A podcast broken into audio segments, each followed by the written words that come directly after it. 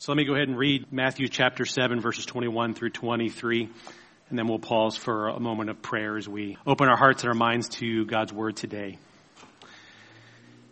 It says there in verse 21, chapter 7, Matthew, Not everyone who says to me, Lord, Lord, will enter the kingdom of heaven, but the one who does the will of my Father who is in heaven. On that day, many will say to me, Lord, Lord, did we not prophesy in your name and cast out demons in your name and do many mighty works in your name? And then I will declare to them, I never knew you. Depart from me, you workers of lawlessness. Let's bow for a word of prayer.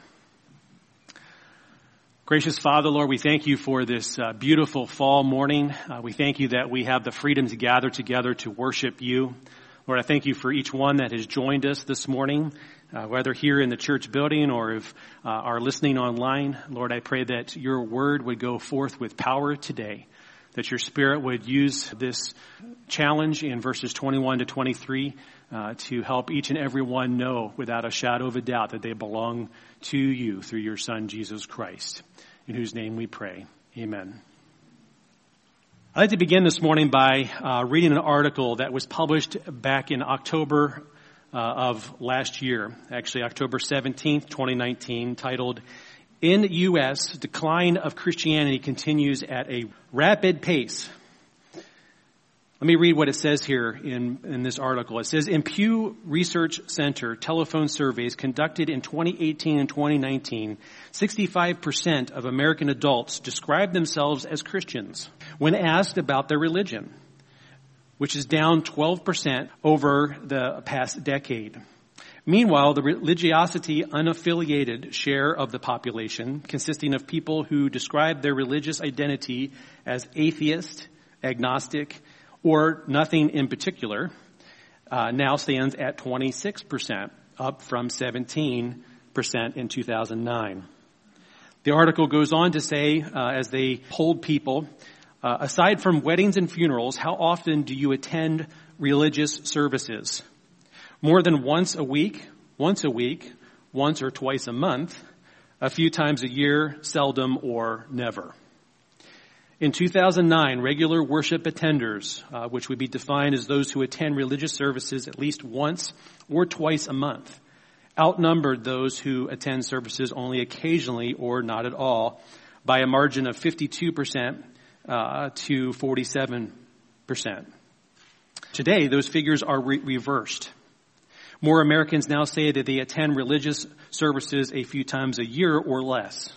Matter of fact, 54% say that and they and they say that uh, attend church at least monthly, 45 percent.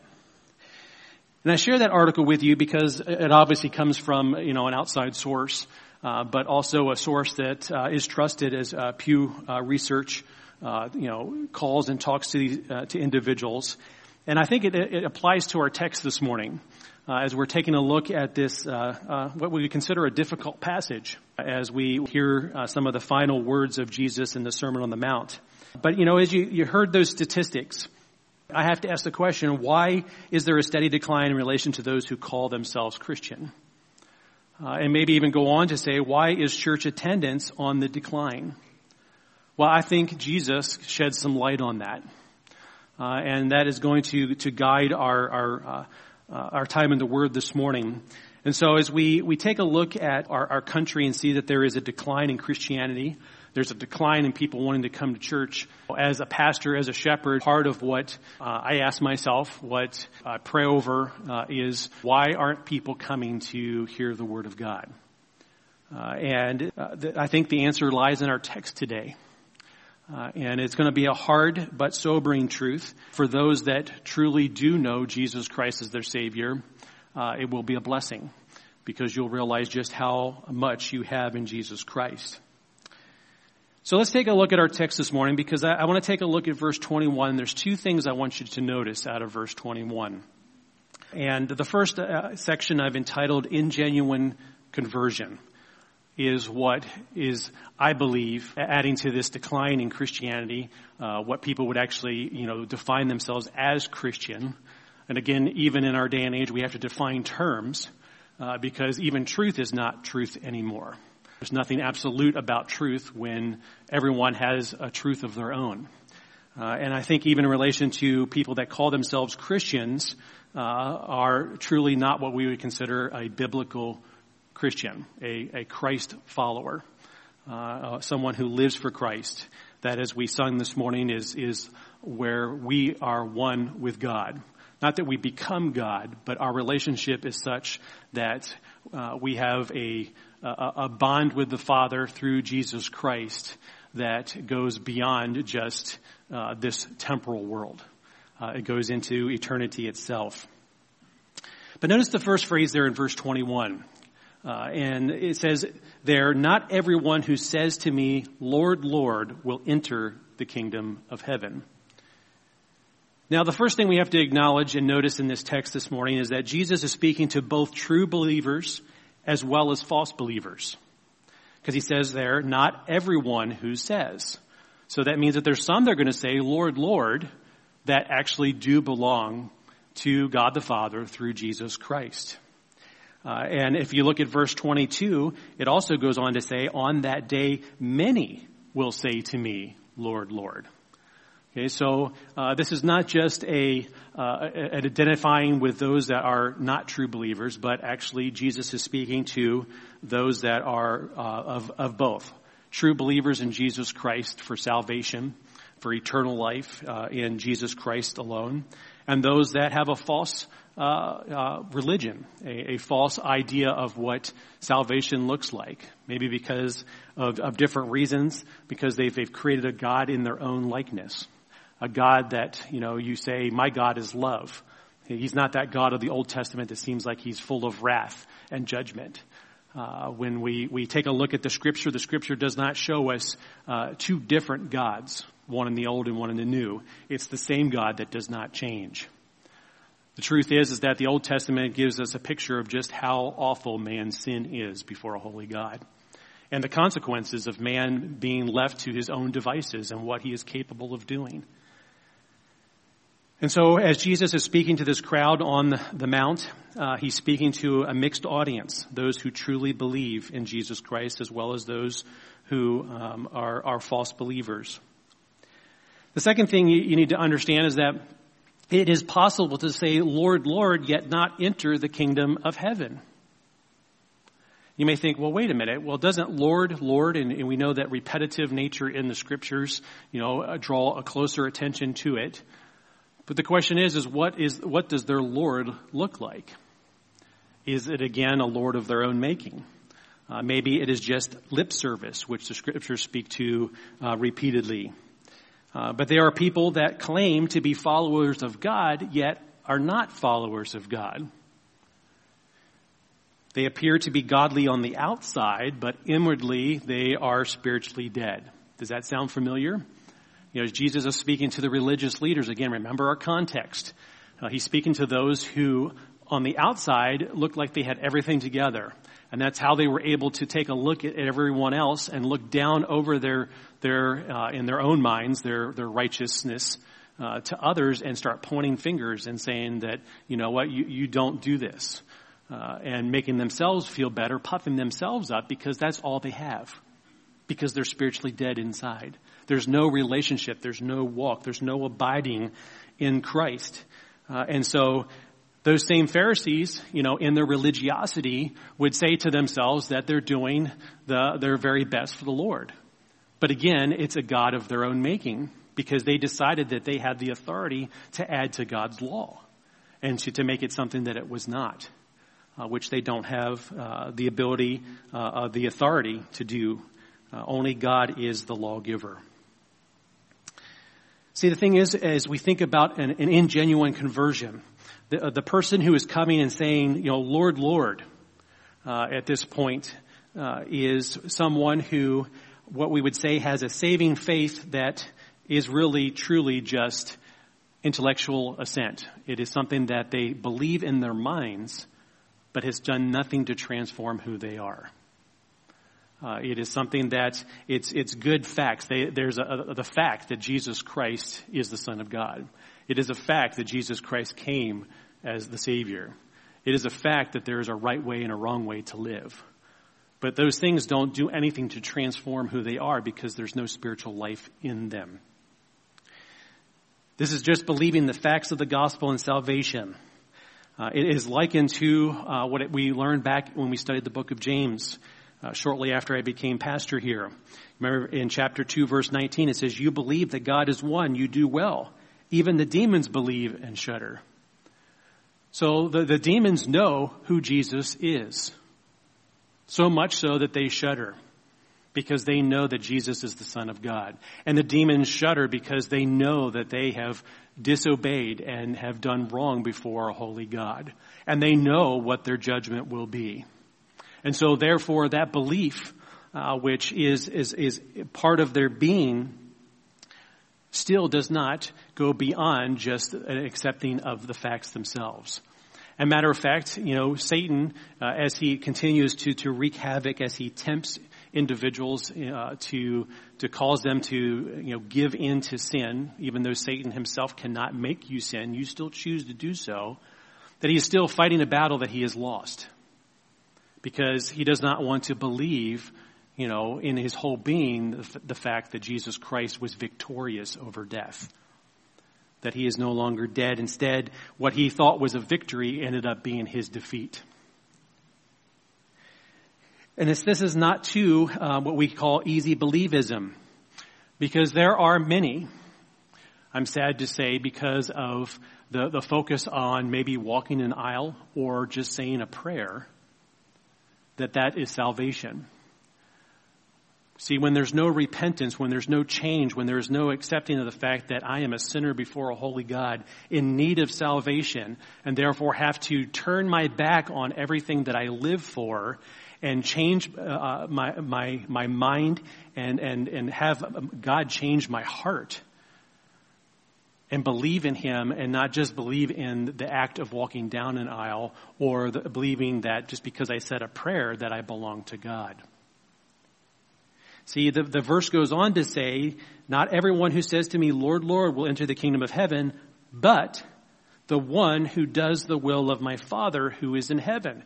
So Jesus wanted to make it very clear that the only one who will enter heaven is the one who does the will of the Father. And what is the will of the Father?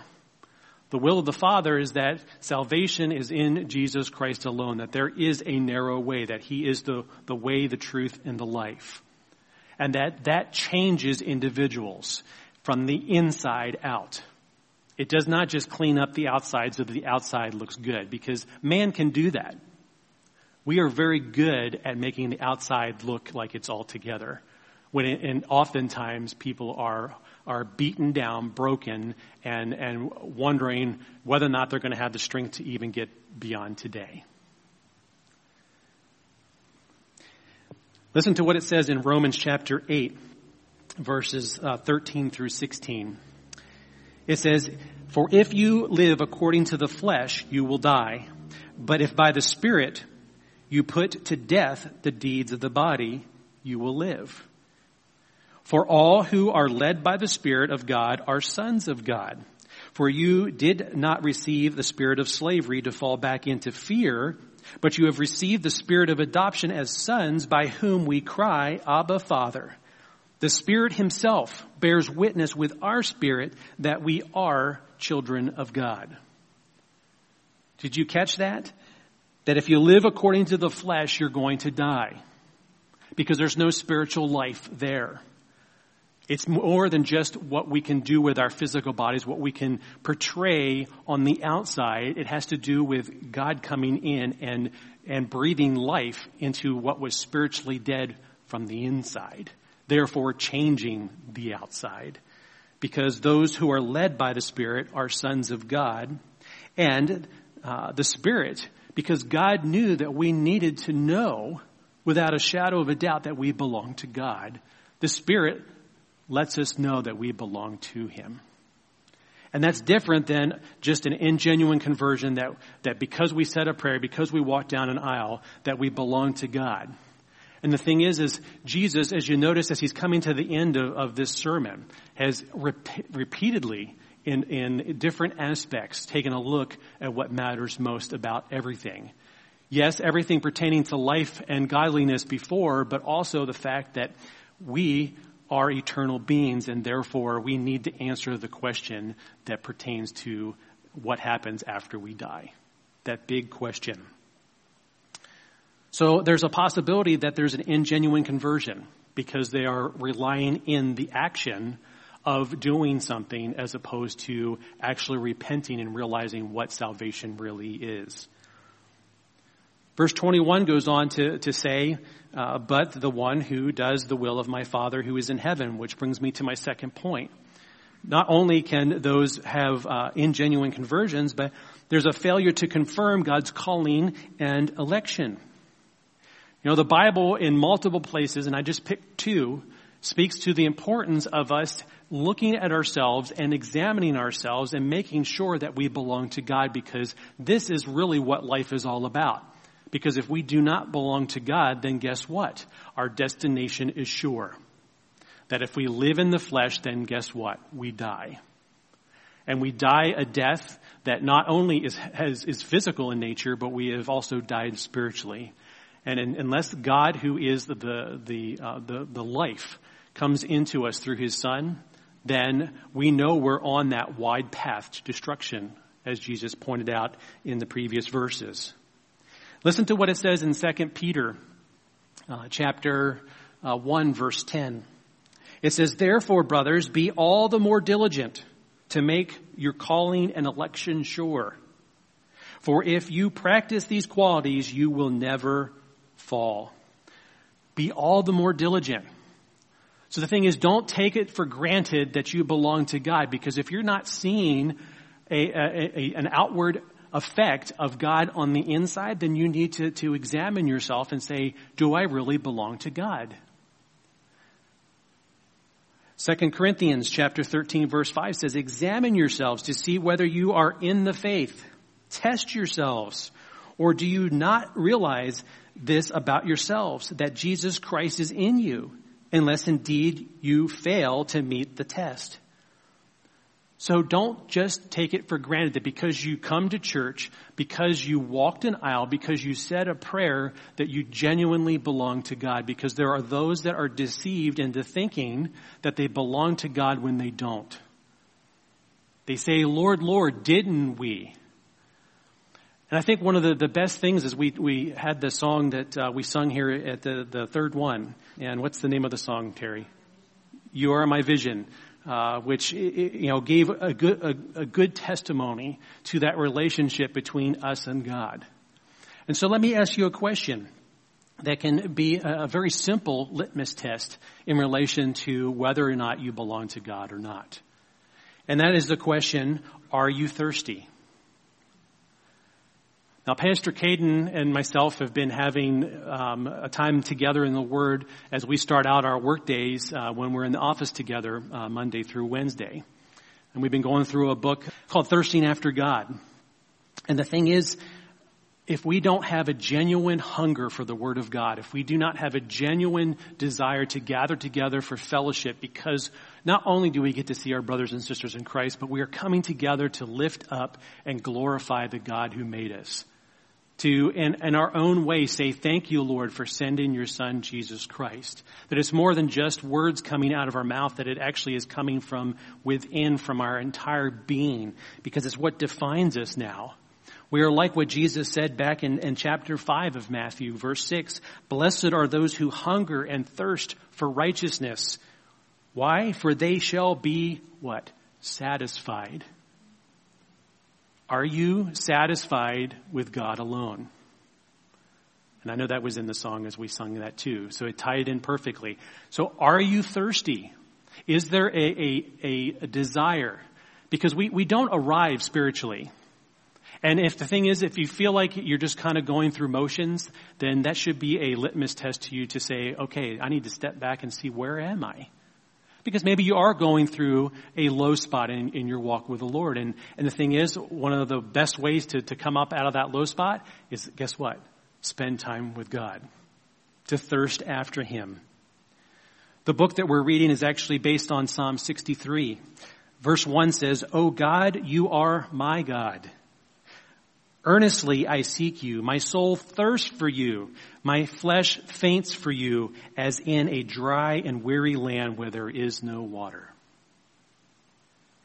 Is that how you envision or see your walk with God? Can you say that He is your God? Oh God, you are my God. Earnestly I seek you. So, oh, it's not just an incidental bumping into God because you walked outside and it was a beautiful fall morning and there was, there was frost outside and you remembered of God's watch care. No, this is an earnest seeking. So this is you looking for God. And how do you do that? Well, you spend time in His Word. You spend time in prayer. You know, the Spirit will continue to, to let you know that you belong to Him because you thirst for Him. As if you cannot live without Him that your next breath cannot happen spiritually without God. My soul thirsts for you, my flesh faints for you, as in a dry and weary land where there is no water. See, the thing is, is those who genuinely belong to the Lord, those who are true believers in Jesus Christ, those who have repented of their sins and trusted Jesus Christ as their Savior, guess what no longer defines you? Listen to what it says in 1 Corinthians chapter 6. Starting in verse 9, it says, Do you not, um, do you not know that the unrighteous will not inherit the kingdom of God? Do not be deceived, neither the sexual or sexually immoral. So anyone who is taking God's design for marriage and what marriage does in bringing two people together to make them one, if you are distorting that in some way, maybe by cohabitating or doing something that is contrary, uh, then you're being deceived into thinking that you're you belong to the Lord. Nor idolaters. So, is there something that you worship and and place higher than God Himself? Nor adulterers so those that are married here, you know, are your eyes wandering to that which is forbidden for you instead of loving the spouse that God has given you? Nor men who practice homosexuality, which is another distortion of God's design for a man and woman to come together within the marriage bed. Nor thieves. So do you take what does not belong to you? Maybe it's respect from somebody else. Maybe it's something of value. Maybe you're taking home pins from work that you should leave at work. Nor the greedy. You know, are, do you have an intense or selfish desire for wealth, power, or food? Nor drunkards. So does, do you drink to the point of that controlling your actions and therefore controlling you? Nor uh, revilers. Uh, are you a verbal abuser of other people? Maybe at work, maybe of your spouse, maybe of family, nor swindlers. So are you cheating people out of things that rightly belong to them? These will uh, not inherit the kingdom of God. And I love verse 11 because it says, and such were some of you. See, that's who we were before. Jesus Christ. And so if those things still have a hold on you, or if you're living in them and your, your conscience isn't burning within you because of living in sin and living, and, and that's what defines you, then you need to ask the question, do I truly belong to God? And such were some of you, but you were washed. You were sanctified. You were justified in the name of the Lord Jesus Christ and by the Spirit of our God. Notice they're all past tense. You were. Because a, a, a, legal transaction took place because Jesus Christ paid your debt. And when you repent and you trust in Jesus Christ for salvation, guess what? Your account with God, an account that you owe your life because of being dead in your trespasses and sins, for the wages of sin is death, has been paid in full by Jesus Christ when you trust Him. So much so that what defines you, what you live for, no longer are you a slave to. Now that does not mean that you are perfect and you do not sin. Okay? I sin still. But when I sin, guess what? The spirit that's within me lets me know that I've done wrong before a holy God. And God gives me the ability through, uh, uh, you know, the Spirit to confess my sin, and He will cleanse me from all unrighteousness so I can continue to walk with the Lord, to abide in Him, to be with Him. So an ingenuine conversion, a failure to confirm God's calling and election. Third is relying on mighty works. Take a look at verse 22. It says, on that day many will say to me, Lord, Lord, did we not prophesy in your name and cast out demons in your name and do mighty works in your name? Again, you see that repetitive nature, Lord, Lord. But is Jesus, is God, is the Holy Spirit truly their Lord? See, you notice that Jesus does not call out their claims as false. He doesn't say you didn't do those things. So it is possible that the miraculous can happen even when there's not true repentance, when they don't belong to God because they've never really truly put their faith and trust in Jesus Christ for salvation. See, we need to understand is that God can use any means necessary to accomplish His will through His creation, whether they are true or false believers. And He can even use the evil things that are done in the name of Jesus to bring glory to himself, to reveal falsehood, to draw others to himself. In John chapter 11 verses 51 and 52 is a, a good example because you have uh, Caiaphas who is the high priest, uh, an evil man, uh, who, uh, it says in verse 51, he, speaking of Caiaphas, did not say this of his own accord, but being high priest that year, he prophesied that Jesus would die for the nation and not for the nation only, but also to gather into one the children of God who are scattered abroad. So here's God using Caiaphas, who is not a believer in Jesus Christ, to communicate the truth of why Jesus really came. And so God can use that for His glory. But also something else that's true is that Satan can use false believers. And we read this verse, I believe, last week in Matthew chapter 24, verse 24. For false Christ and false prophets will arise and perform great wonders or great signs and wonders so as to lead astray, if possible, even the elect. And so it is possible for mighty works to happen and then be coming from a wrong source and not coming from God himself, even if they're done in the name of Jesus. And finally, and, and I'll be closing with this, this final point. See, there's a difference between knowing of Jesus and being known by Jesus. Let me say that again. There's a difference between knowing of Jesus, which the demons know of Jesus. Many people in the world know of Jesus. But are you known by Jesus? Do you belong to him? Verse 23 says, And then will I declare to them, I never knew you. Depart from me, you workers of lawlessness. To know here in Greek is uh, actually uh, a deep, intimate connection.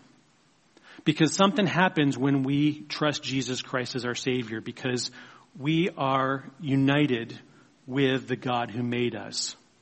As those that are His image bearers, we have a, a deep, intimate spiritual relationship that goes beyond this world to eternity. That no man can break. And that's why the, the, the, the that all that the Father has given to me, I will lose none. That no one can snatch them out of my hands because the transaction has taken place. The payment has been made and therefore we belong to God. And so this deep, intimate connection of, of, you know, knowing Jesus saying, I never knew you. Because all of their talk, all of their action was coming out of a, an empty urn, an empty vessel, because there was no spiritual life in them. 1 Corinthians chapter 8 verse 3 says, But if anyone loves God, he is known by God. Did you hear that? But if anyone loves God, and why do we love God? Because God first loved us. And so God in His grace and His mercy shows us what true love is, therefore giving us the ability to love Him and therefore being known by God Himself. There's, a, there's an intimate relationship there. And Jesus says here, I never, I never knew you. In the, in the Greek, that word never means not even at any time. So there was no question in Jesus' mind. There was no relationship there because what relationship does darkness have with light? I never knew you. This is not speaking about people who have, and I'll put in quotes, lost their salvation. Because if we believe everything else the scriptures and the ones I just got done quoting, we cannot lose our salvation because a transaction has taken place. And those who are genuine followers, genuine believers in Jesus Christ will persevere until the end. There's no changing that because the Spirit of God has been given and is inside each and every true believer as a seal, as a, a, a testimony of the fact that we actually belong to God, that we are His children, so that God will get what He pays for. No one can just accidentally lose their salvation. Anyone that is, is in that kind of situation never had salvation to begin with. It says, you workers of lawlessness. So their occupation is breaking the law. Well, who, whose occupation is breaking the law? Everyone who's a slave to sin. Now that doesn't mean, again, I'm not perfect, you're not perfect. Everyone who's put their faith and trust in Jesus Christ is not perfect. But what does, what characterizes our lives? Is there, is there true repentance when you find yourself facing sin and realizing that you just got done doing the very thing that displeases God? That you all of a sudden feel that sense of, of ugliness, even though you belong to, to God positionally through Jesus Christ for salvation. When I disobey God as a believer and the Spirit lets me know, don't know about you, but I feel ugly. I feel dirty. I can't wait to, to ask God to forgive me, to take me to that place where I, I can enjoy unhindered communion with Him again, to know that I can continue to thirst after Him, as the psalmist said. Remember in verse 18, a healthy tree cannot bear bad fruit, nor can a diseased tree bear good fruit. So again, as we, we rightly discern, as we rightly judge uh, you know, individuals, we can see whether or not there is genuine conversion. So if there's a true believer in Jesus Christ, then guess what? They're not going to be ashamed of their faith. They're going to be exercising all that, the fruit of the Spirit in their life. Love, joy, peace, patience, kindness, goodness, uh, will come together for the purpose of fellowship because they want to encourage and have uh, their spiritual gift be uplifting to everyone else in the body of Christ because they realize when they're not there that the body is at a disadvantage.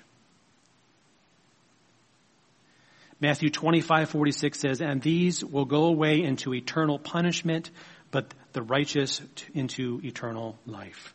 That's the difference between knowing of Jesus and being known by Jesus. It's the difference between lawlessness and a slave to sin and obeying God and being a slave to Jesus. I want you to think for a moment, these words echoing in your ears, piercing your heart, shaking your entire being as you stand before the judge of all at the end. And he says, as a declaration, so there's no going back on it, it is declared, I never knew you. Depart from me, you workers of lawlessness. That's when reality sinks in. And the challenge for you today is to see that this is still a call to repentance. Jesus is still letting them know in, in these few verses to come to Jesus, to come to me, the one who can take your burden away, to make sure that you are on that narrow path and not on that broad path of destruction to make sure that you have saving faith. And the thing is, is I, I think and I look at our culture today, I'm going to close with this quote because as I was going through my sermon today, a, a quote came across my desk uh, um, from John MacArthur. And I don't know if you're familiar with everything that's going on in California right now, but John MacArthur has been in court multiple times because he's refusing to allow uh, the government, the local government, to dictate things pertaining to the church and to God. And listen to what he says here because I think this is timely. I think this is uh, where really we as believers in Jesus Christ, those that truly know Jesus Christ, can, can embrace and can echo and realize why church is important. He says the church preaches the gospel of Jesus Christ, that Jesus died and rose again and is the only source of eternal salvation. The church doesn't exist to make sure it navigates around politicians' whims. The church exists in this world to preach the saving gospel of Christ. We're not concerned about the flu. We're concerned about eternity, eternal life, salvation. And the more dire circumstances become in the world around us, the more critical, the more uh, essential the church becomes, and the more important the gospel becomes. That's what Jesus even understood and saw 2,000 years ago as he stood on that mount and preached these words to this crowd. Because nothing has changed. Mankind is still dead in his trespasses and sins and in need of a Savior. And yes, there's lots of things going on in our world today, and as we take a look at the, the landscape, there are things that are, are even going wrong in our own country, a country that God has blessed us to live in. But that does not change the, the essence, it does not change the power of what the gospel can do. Because if you want to take a look at what's happening in our world and know what the answer is to it, it is not more government oversight. It is not more of you giving up your freedoms as an American citizens. What it is, and it can always boil down to this, is the difference between a redeemed life and an unredeemed life. It will answer every question without a shadow of a doubt, no matter what it is. You pick the subject. You pick the news headline. What our world needs is Jesus Christ because he comes in and he changes from the inside out. Not just dressing up the outside because we can keep that together, we can make it look good, we can make it sound good, and we can say what we want to say to what people, uh, based on what we know they want to hear. God doesn't do it that way. He comes in and changes us from the inside. And that's exactly what this world needs. The world needs Jesus Christ. So that when they stand before God on that day, He does not say to them, I never knew you. Depart from me, you workers of lawlessness. Let's bow for a closing word of prayer.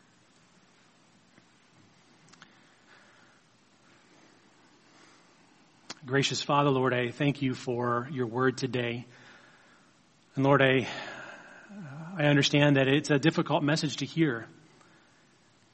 But there is still time for us to make sure that we do belong to you, that we are not deceived, that the evil one has not blinded us, that uh, he has not uh, uh, put before us a false gospel, which is being preached from many pulpits, even in our country today.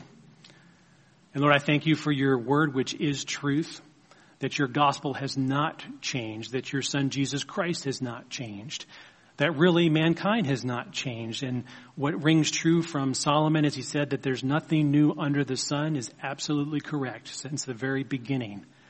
It has been all about uh, a relationship with you, the God who made us, and our disobedience or obedience, depending upon where we are uh, in relation to having a relationship with you or not. I pray for each one here this morning, and maybe this is the first time that they've actually contemplated or even questioned maybe where they stand before you. May they not leave this place today without knowing 100% sure that they belong to you through your son Jesus Christ, so that they will not be among many who will stand before you saying, Lord, Lord, did we not? And you saying, uh, your son saying, I never knew you. Depart from me. Because those words are a declaration. They are final. And that means separation in a place of torment for all of eternity. And Lord, I don't want anyone here this morning, anyone listening over the internet, to be in that position. Because today is the day of salvation. Jesus Christ has not returned and therefore there is still hope. There is still time. But we're not guaranteed tomorrow. So let's make sure that each and every one of us knows today. Thank you for this truth today, and we pray these things in Jesus' name. Amen. Well, thank you for coming today, church family, and uh, trust that uh, these words this morning uh, have done exactly what God's word does, and that is change people. Uh, and as you leave this morning, if maybe you're not been spending time in the Word as you should, there's a devotional book on your way out that you can grab because it's never, never too late to start a new habit of getting into Word to make sure that you belong to Jesus Christ. Um, but I'm glad each one of you joined us today. God bless you, and you're dismissed.